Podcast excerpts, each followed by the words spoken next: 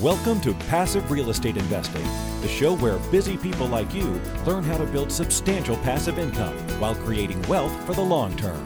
And now, here's your host, Marco Santarelli. Welcome to Passive Real Estate Investing. I'm your host, Marco Santarelli, and we have a very special show for you today. I have Dr. Andrew Schiller on the show from Neighborhood Scout. And that product is something we use a lot in addition to many other tools. Um, but I've been wanting to get Dr. Schiller on for three or four months now because he's a very, very smart guy who uh, aggregates a lot of data and has a tool called neighborhoodscout.com that's been around for many, many years. And um, it's just chock full of information. When we talk to investors, a lot of times we go from talking about the market to talking about the property. And although there's consideration and thought about the neighborhood, it seems that many investors kind of skip over the neighborhood as if it's just something that is attached to the hip of the property. But really, a lot plays into the decision of what you're investing in because of the neighborhood. The demographics, maybe crime, schools, the percent of owner occupied homes, uh, the number of people with college degrees, whether they're white collar, blue collar workers, income levels, and all that kind of stuff. So, where do you get that data? Well, it's peppered all over the internet. Um, you can go to many different websites and pull some of it from here and some of it from there. Bureau of Labor Statistics, you know, the different government websites. But there's no one website or one place where you can get all that data. Um, but one of the websites that we like to use is neighborhoodscout.com. And there's a lot of that information, not everything, but a lot. And so, you know, it's just one of the tools in the toolbox. And so on today's show, we have uh, Dr. Schiller talking about his company, the product, how they're aggregating data, and uh, how you could use this tool to help you make better decisions in your investing, whether you're purchasing uh, a turnkey property or whether you're purchasing a distressed property, you're going to be fixing it up to keep it or fixing it up to flip it. At least you have a better understanding of what you have and what you're dealing with. So it was a, an exciting interview. I really enjoyed having him on, and we'll get to that interview here in just 30 seconds. Are you having a hard time finding great investment property? Unfortunately, the best deals are rarely found locally. Successful investing begins with the right properties in the right markets. Norada Real Estate provides everything you need to invest in the best deals across the U.S. Our simple, proven system will help you create real wealth and passive monthly cash flow. Get your free copy of the ultimate guide to passive real estate investing at noradarealestate.com slash guide. That's N-O-R-A-D-A realestate.com slash guide. It's my pleasure to welcome Dr. Andrew Schiller to the show. Dr. Schiller is the founder, CEO, and chief scientist of Location Inc., and he's responsible for inventing the search and neighborhood matching algorithms that powers neighborhoodscout.com. Andrew, welcome to the show. Well, thank you, Marco. It's a pleasure to be here. Well, I'm happy to have you here, and here's why. I've been thinking about getting you on the show for the last three or four months. Um, I've I've been dealing with a lot of other issues, and I've been very very busy, so I haven't had the time to bring you on. But the reason I wanted to bring you onto the show is because you have a an impressive tool that I've been using for a number of years. I've been a subscriber of yours for a number of years, and I actually use it for my own investing. And I use it, or we use it, our company uses it um, internally here to look at different properties for our clients to help match those properties to what their goals and their criteria are. So, before we get into all that, I'm, I'm really curious. You have a PhD in geography. So, what exactly does a person with a PhD in geography do? well, they build Neighborhood Scout, of course, but they also, a lot of them are academics. A lot of them are in the CIA a lot of people do foreign service, work for um, the National Oceanic and Atmospheric Administration, also work for um, uh, the Goddard Space Flight Center around D.C., and a lot of them are creating other types of really interesting products.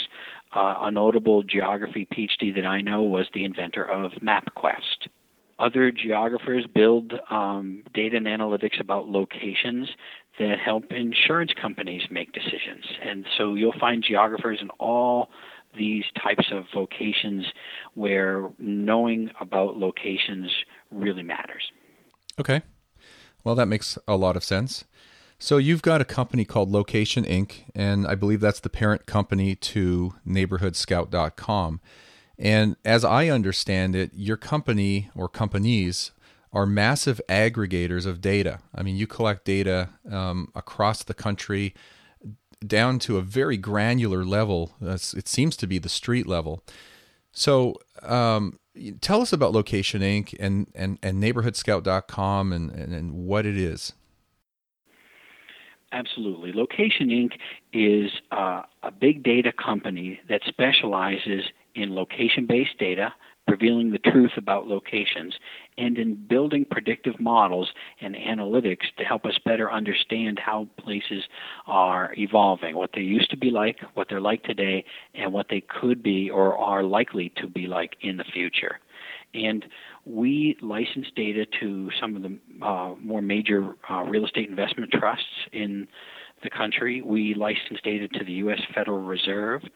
We license data and analytics to uh, the Texas State Housing Authority and the New York State Housing Authority to help them understand which locations are going to be eligible for tax credits for builders who build affordable housing in those states.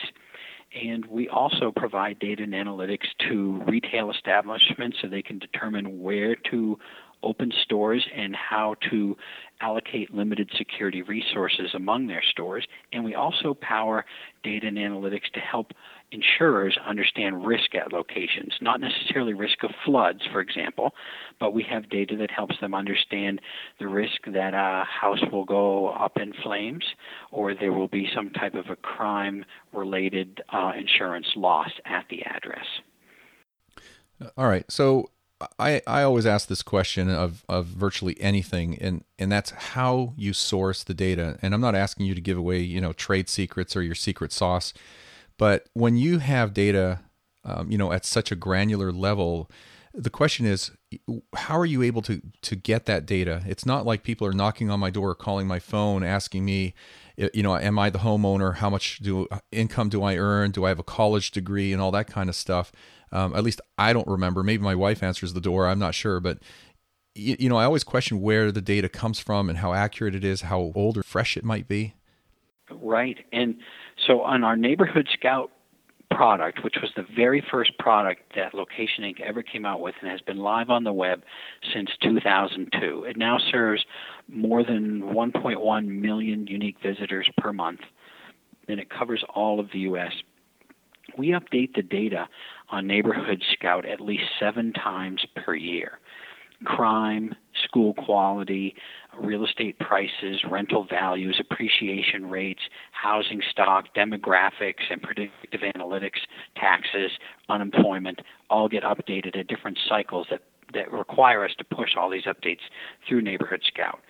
We collect the data from all kinds of sources, government sources primarily, um, that include things such as the Bureau of Labor Statistics and the National Center for Education Statistics and all kinds of sources. In in total, we use a little bit more than 18,000 sources for the raw data, raw information that we, we get.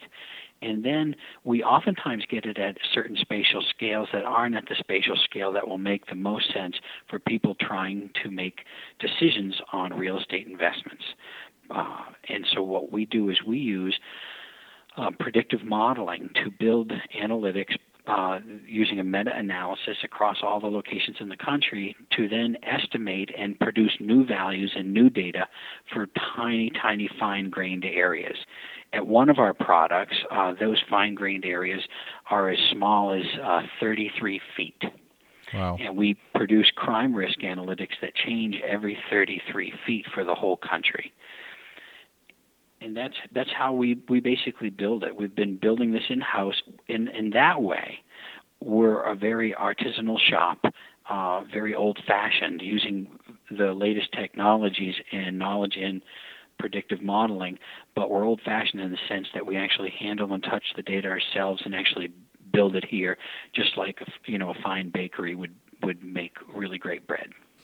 So, okay, well that's that's all that's all pretty powerful stuff. Um, but to just kind of say what you just said about predictive modeling in fewer words for someone who is maybe not too familiar with that, effectively what you're doing is you're filling in the gaps by using your own algorithms to come up with what is likely to be the answer to a question where the data doesn't exist. I mean, that's that's the long and the short of it. That's exactly right. That's yeah. exactly right. Okay. Data is messy. Well, data is raw, and there's no intelligence in data until you actually, uh, you know, analyze it, and then you can extract intelligence. That's absolutely right. Well, um, you're doing a great job with the data you collect, and I've always been impressed with, um, um, you know, your your your product. In fact, I was somewhat honored to be chosen to be a person uh, that you um, not you, but you hired a survey company to interview me to ask about what I thought of the product, what I liked, disliked, et cetera, et cetera. And I think that was a 30 or 45 minute phone call. Um, I have a, I had a lot to say about it, but it's a great product, and I think, from what I understand, you're making it much much better. Yeah, and part of that is is from help from people like you, Marco, who took the time to give us feedback on the product and help us think about how we could bring it to even the next level to help answer a lot of questions that uh, different types of users have. When you have a product that provides somewhere between 300 and 400 different types of must-see statistics and data about every location in the U.S. down to the sub-zip code level, you get a whole lot of different types of use cases, different types of users, and so having smart people to ask questions of and how they use it is very helpful in making sure that we are providing the, the best type of information that's actionable for you. Yeah, and, and that's a good segue to my, my next question. See, I, I'm not a homeowner. I'm not looking for a place to move to or live. I'm looking at Neighborhood Scout or data in general on the web um, as a real estate investor. I'm looking to make intelligent decisions and do my due diligence. So when I use Neighborhood Scout, it's because I'm looking at a property for uh, you know investment purposes. So my question to you is, as an investor, what should one look for when using Neighborhood Scout? What what would you do? What would you suggest someone use this, the tool for? Well, there's some big patterns that we've been seeing in the data over the last few years that have been revealing to us. It looks like changes in the way that uh, locations gain value. And some of these may be new to you, but many of them may not be. But it's interesting to know what they are and then how to use Neighborhood Scout to pull them up. One of them has been that all along for many years, a lot of the inner city neighborhoods were declining in value while suburbs were growing in value, especially suburbs with good quality public school systems. And uh, this still is the case to a large degree that these good quality public school systems are a real good bellwether for the quality and characteristics of the um, location uh, outside of the major city. But over the last few years, we did uh, some research uh, for the Wall Street Journal and found that there was a, a real strong trend in uh, the best predictor of increasing values in real estate, for example, wasn't so much um, the quality of the school system as a rebound from the last downturn in real estate, but it was the the distance or the rather the closeness to the central business district, the middle of the city.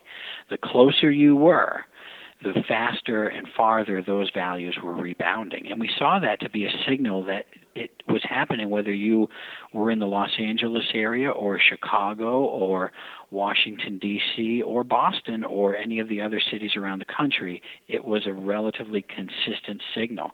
And that was something that's a bit different than before as we think about where people are moving, what they value, and um, what they're thinking about as a place that is going to make sense for them to buy real estate. So one pattern was closeness to the central business district.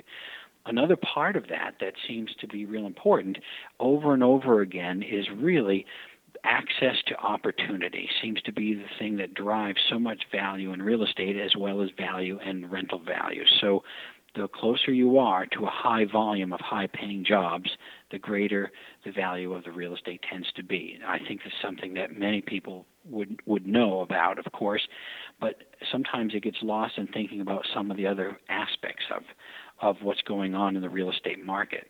And those places that derive a great deal of their value from the amenity in situ, that is a beautiful view or what have you, but aren't really uh, positioned to have great access to high paying jobs, those types of places are much more vulnerable to seeing the value drop out in a downturn in the economy. So, a strong regional economy and closeness to high paying jobs really can drive value in places if you're looking to be a value investor.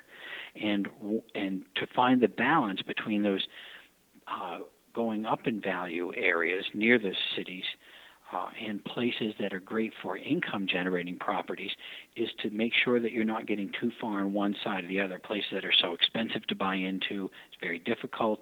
Places that have uh, super high unemployment rates or high crime rates on the other side can be very difficult to get really good tenants that you can maintain over a long period of time because there's lots of transients. So you want to look for things that have a relatively stable or relatively low unemployment rate, even if the people don't make a lot of money, and they don't have a, a huge amount of transients because it's much easier to rent to people and to have them stay for a little while than it is to have a lot of churn. Um, and some of these things are these characteristics are quite geared uh, towards and influenced by vacancy rates.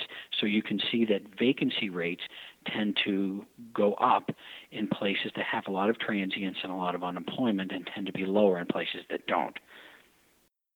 Yeah, that's a lot of great information. It seems that it always comes back to jobs and job growth. Employment seems to be at the core of it all. And so a lot of people are moving closer to downtown cores or, or areas of concentrated employment because it's just easier to commute to those locations. And I think that's why we see a lot of gentrification in various markets is because there's people who are clustering closer and closer to the downtown core or these centers of employment, and that's driving the gentrification. It's not the other way around.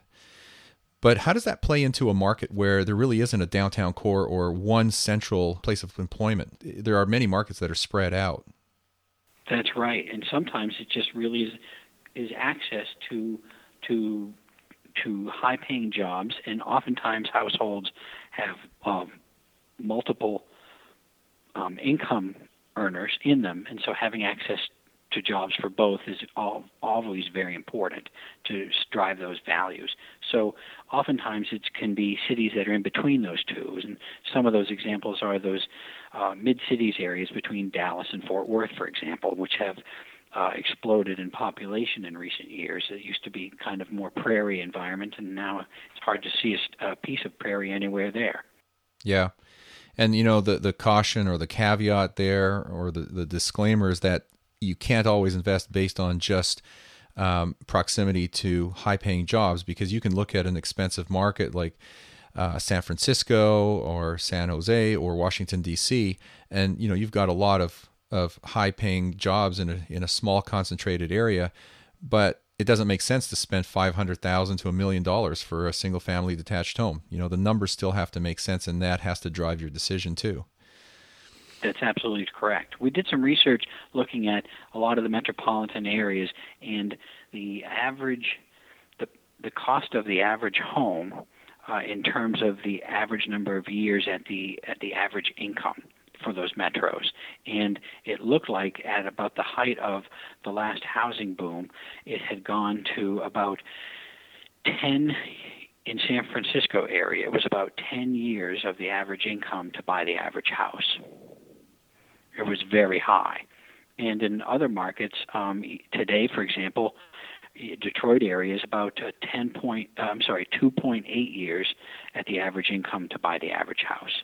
So it varies quite a bit, and trying to find out where that top of the market is is is tricky because it's not uniform across the country. In some locations, people are more used to paying a higher proportion of their income for housing than in others. Yeah, I would imagine that the average is what three and a half, four years. I think it is, and I think that people tend to recommend that it's about three and a half or four years, and no more than that overall for people who are purchasing in. But it does it does vary quite a bit. I know in the Boston area now, it's somewhere around five or five and a half years at the average income to buy the average house. Yeah, that might be an interesting uh, metric or tool to further analyze a market, in addition to all the other things that are available through Neighborhood Scout and other tools out there. Um, mm-hmm. I have to think about that one. I might have to uh, work on something. In fact, that would probably be a good metric to add to your neighborhood scout product. You you already have the data. I think that's right. That's right. Um, I, I think that actually that's one of the things that's on our workbench now is to produce that, as well as taking a look at what we call value surfaces, which is um, a perimeter of uh, half a mile to a mile to two to three miles around a particular property, and what is the topography of real estate values around you. If the whole area is very elevated and you're low, um, we would look at what are the impediments to value creation at your location versus the steepness of the elevation around you for the values to come up.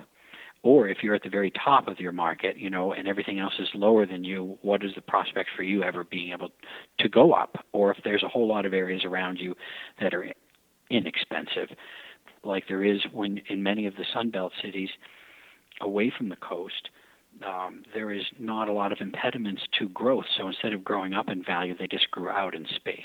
Yeah, yeah, that's true for many markets, but when you're landlocked like in Orange County, California where, you know, where I'm at, you can only go up. You can't go out anymore. And, you know, that that just drives prices up even further than, you know, where they are at these crazy levels now. Absolutely. So here's a question. Um, you know, we're talking about all these different factors. In your opinion, what are the most important factors that make for a stable neighborhood? And the reason I ask this question is this our company takes a top down approach. We'll always start off with defining the market that makes the most sense for our investor. You know, what, what's their criteria and what are they trying to achieve? But once you've identified a metro area or a market, then we get more granular and we start looking at different neighborhoods that achieve or meet the criteria that they have. They might be looking for A grade neighborhoods or what we'll call B grade neighborhoods. They might be looking for certain price points. They might be looking for certain uh, rent ranges, whatever it is uh, I guess in your opinion, what are those most important factors that define a stable neighborhood or or a stable rental property in a particular neighborhood? Mm. It it tends to be um, uh, relatively stable and relatively low or moderately low unemployment, um, a low violent crime rate, even if the prop if the property crime rate is higher, like it is elevated, uh, relatively high in and near a lot of college campuses. Uh, the violent crime rate tends to be relatively low in those types of environments. So a low uh, crime rate is also relatively important. Educational attainment of the people living in the area can also be important. Now, sometimes you don't want the top of the market where it's it's very uh, where a, you know 80% of the population has a bachelor's degree, master's degree, or above. But having above the national average uh, means that people will be able to find employment even if things their circumstances change more easily than people who have less education, and therefore there'll be more stable tenants, and more stable neighborhood. Also, people tend to be uh, stay put longer if they have some children. They tend to because children get um, well, they're rooted in the community. On school, right? They're rooted in the community, and they tend to stay longer. So those are all indicators that are very useful for taking a look at stability in a neighborhood.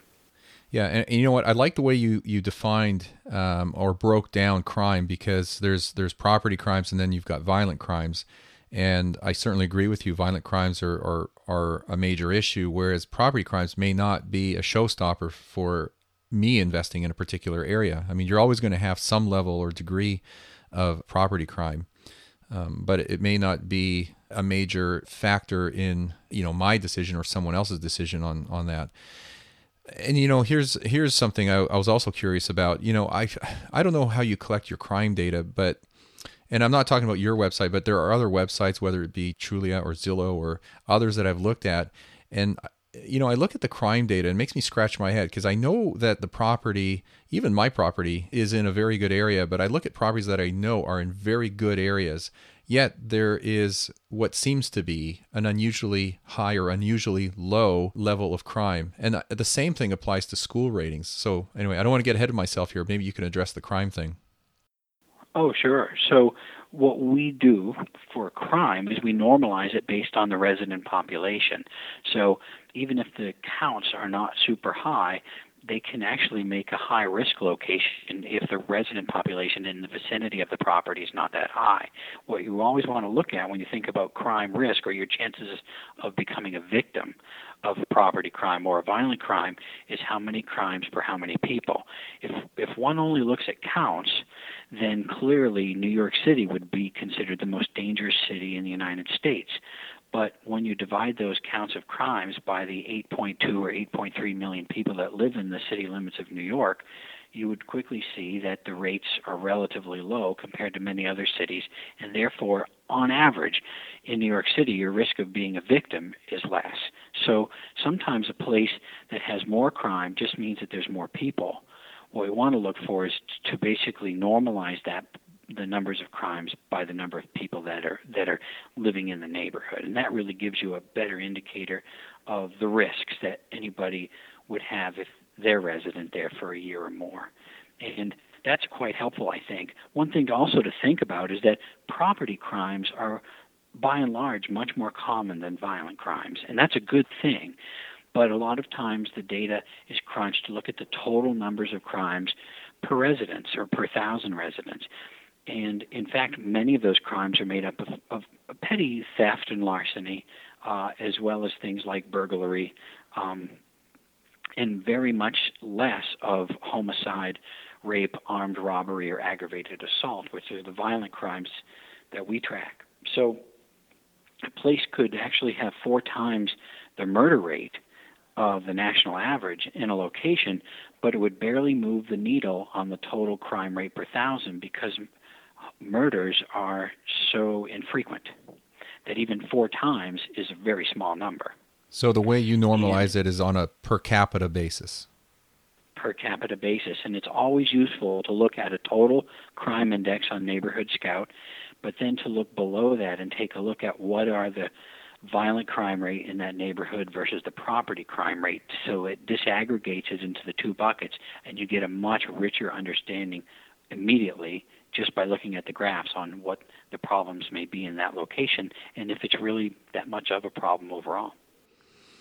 So now let's let's talk about schools for a sec. Um, I again same I have the same problem. I look at all these different websites and they have these different rating and grading systems for the schools around a particular neighborhood, and you know, I always felt that those numbers were somewhat skewed because they're either comparing them to a national average, which is I think, highly unfair because all real estate markets are local or hyper local and everything happens within a very small area. So it's not that someone is shopping for a school, you know, between Kansas City or the other option being Houston, Texas. I mean, they're going to look within a particular area and and it's all relative. You know, within that 20 schools in an area, one's going to be a 10 of the best and one's going to be a 0 or a 1.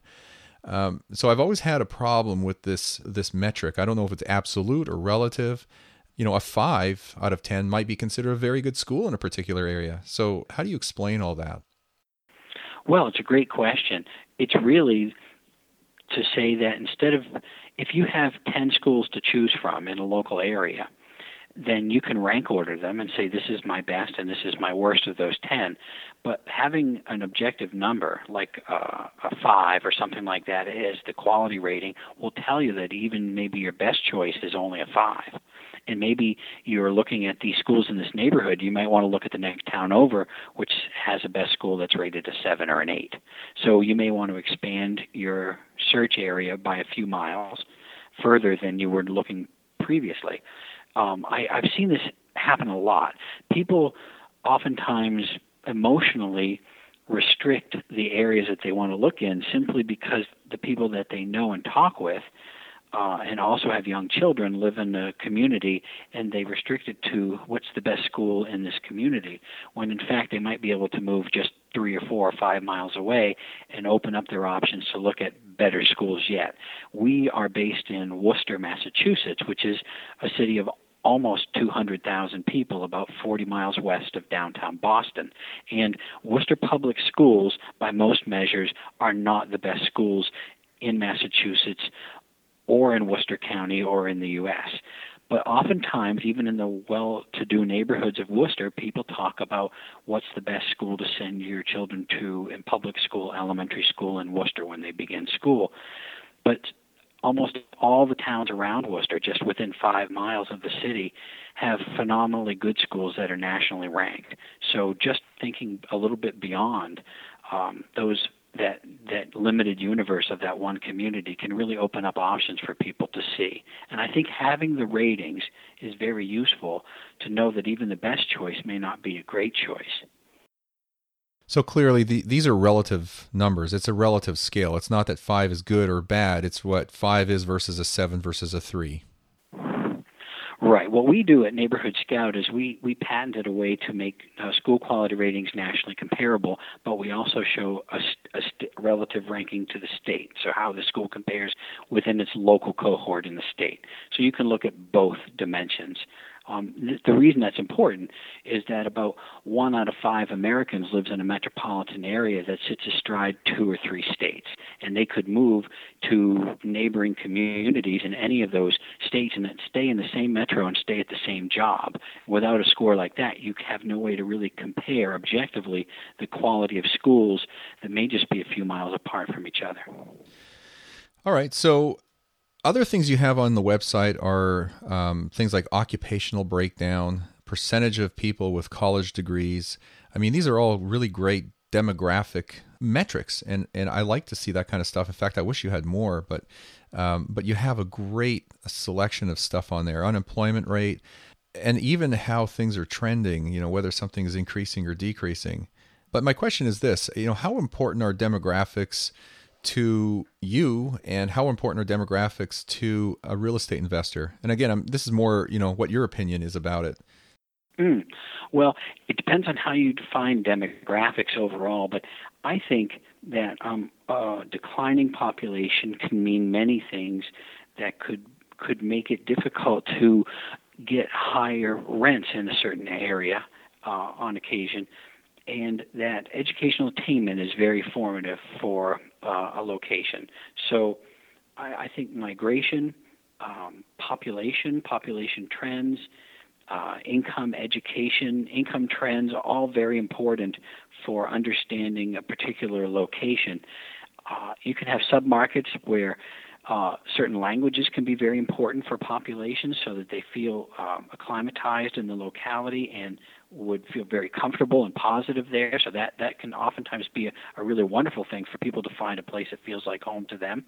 Uh, but overall, I think it's more related to um, the the housing stock and uh, the types of people who live there. And sometimes it's the age groupings. Oftentimes, a community could be um, very many people who are from, let's say, 25 to 40. And in other cases, there may be a population of people in the houses that are mostly 45 to 65, and then a lot of children. And in other cases, there are very few children at all. It's mostly uh, people who are senior citizens, 65 and over. And it can make a big difference in the way that the community feels and also what the rental values uh, may be at those locations you know, one of the questions we sometimes ask our, our investor clients is uh, who are you trying to service? What is a description of your ideal tenant that you want to service? And that could be a Walmart tenant, a Macy's tenant, or a Nordstrom's tenant.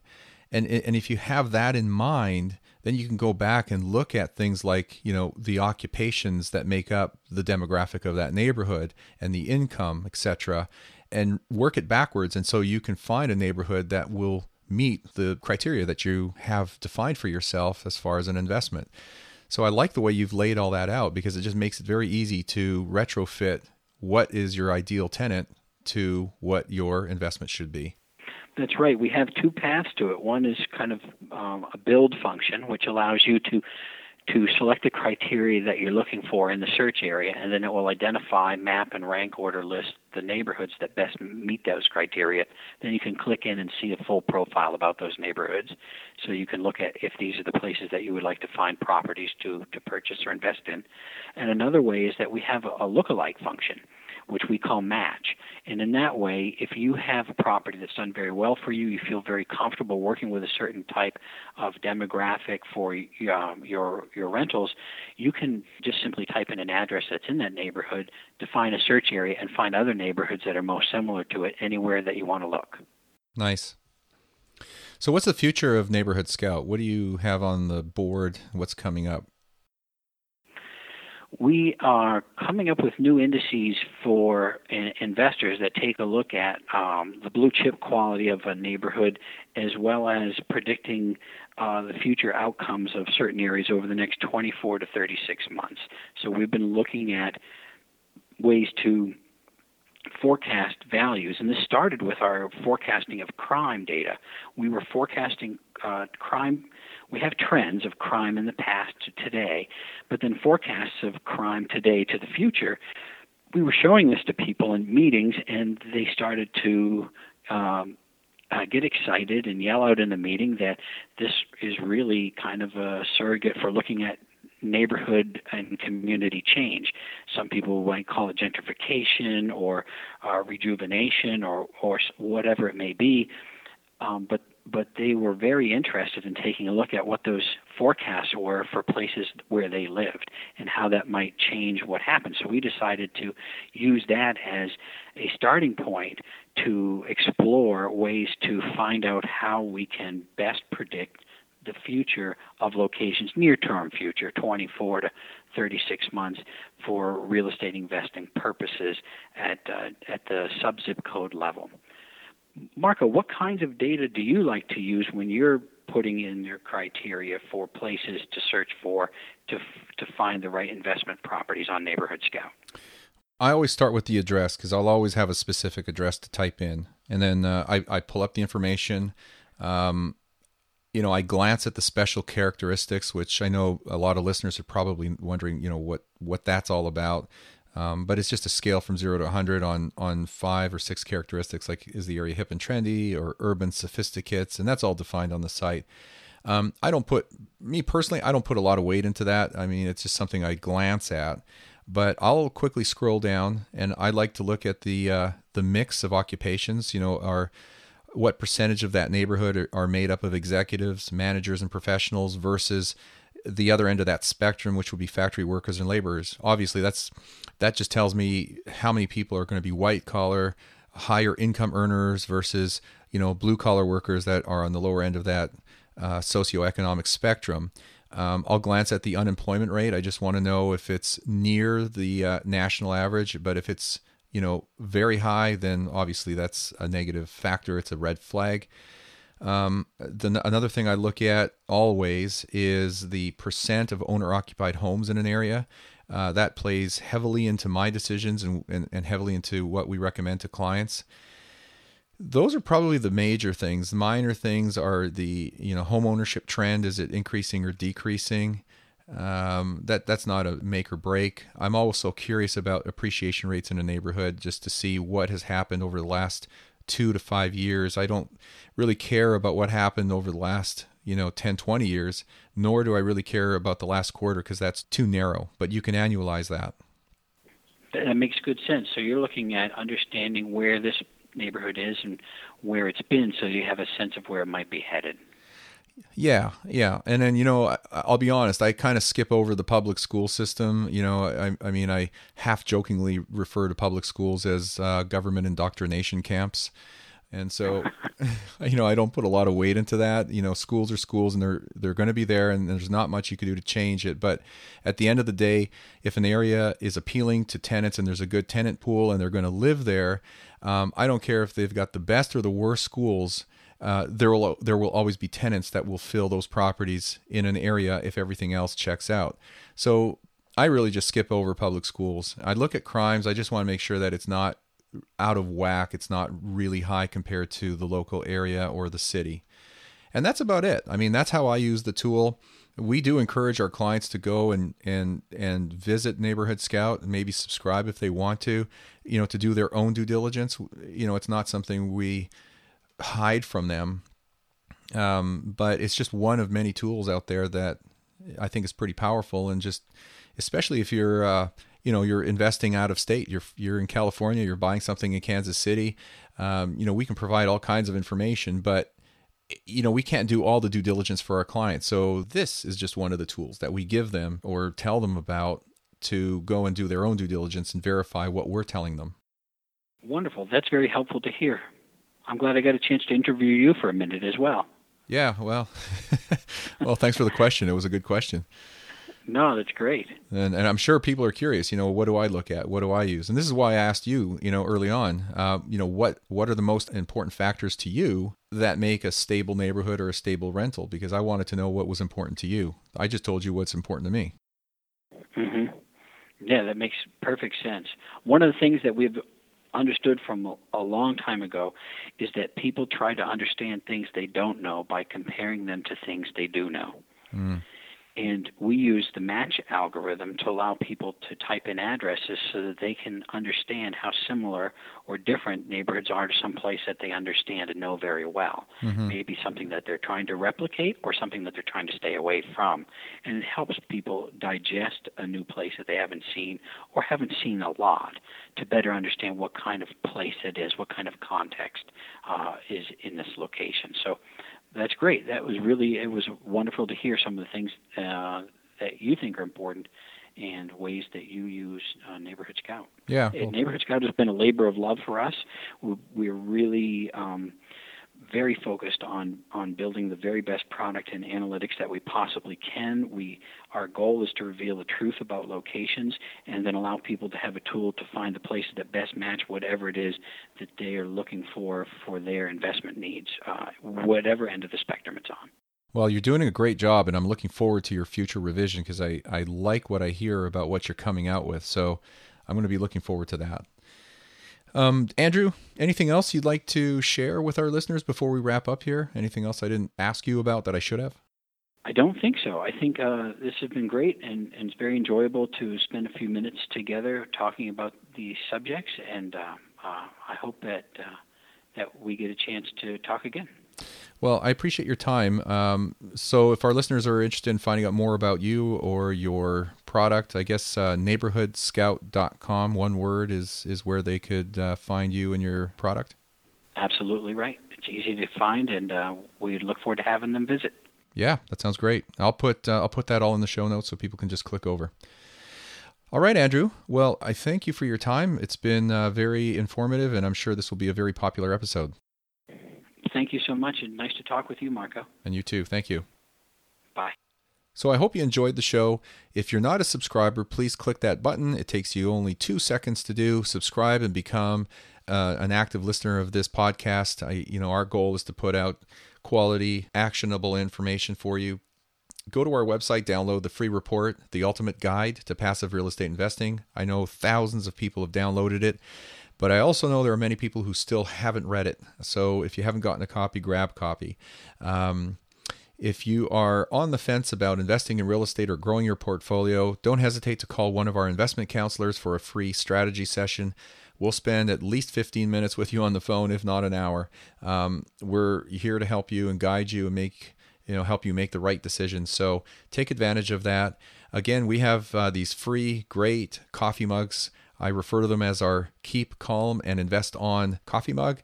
Uh, if you'd like one, just leave us a rating and review on iTunes. Appreciate the positive feedback. We are well over 300 reviews, all five star. Uh, thank you ever so much. And we are just getting some great reach in 100 plus different countries. So, yeah, that helps us spread the word. So, thank you in advance. Thanks for listening. We enjoy having you on the show. We'll see you on the next episode.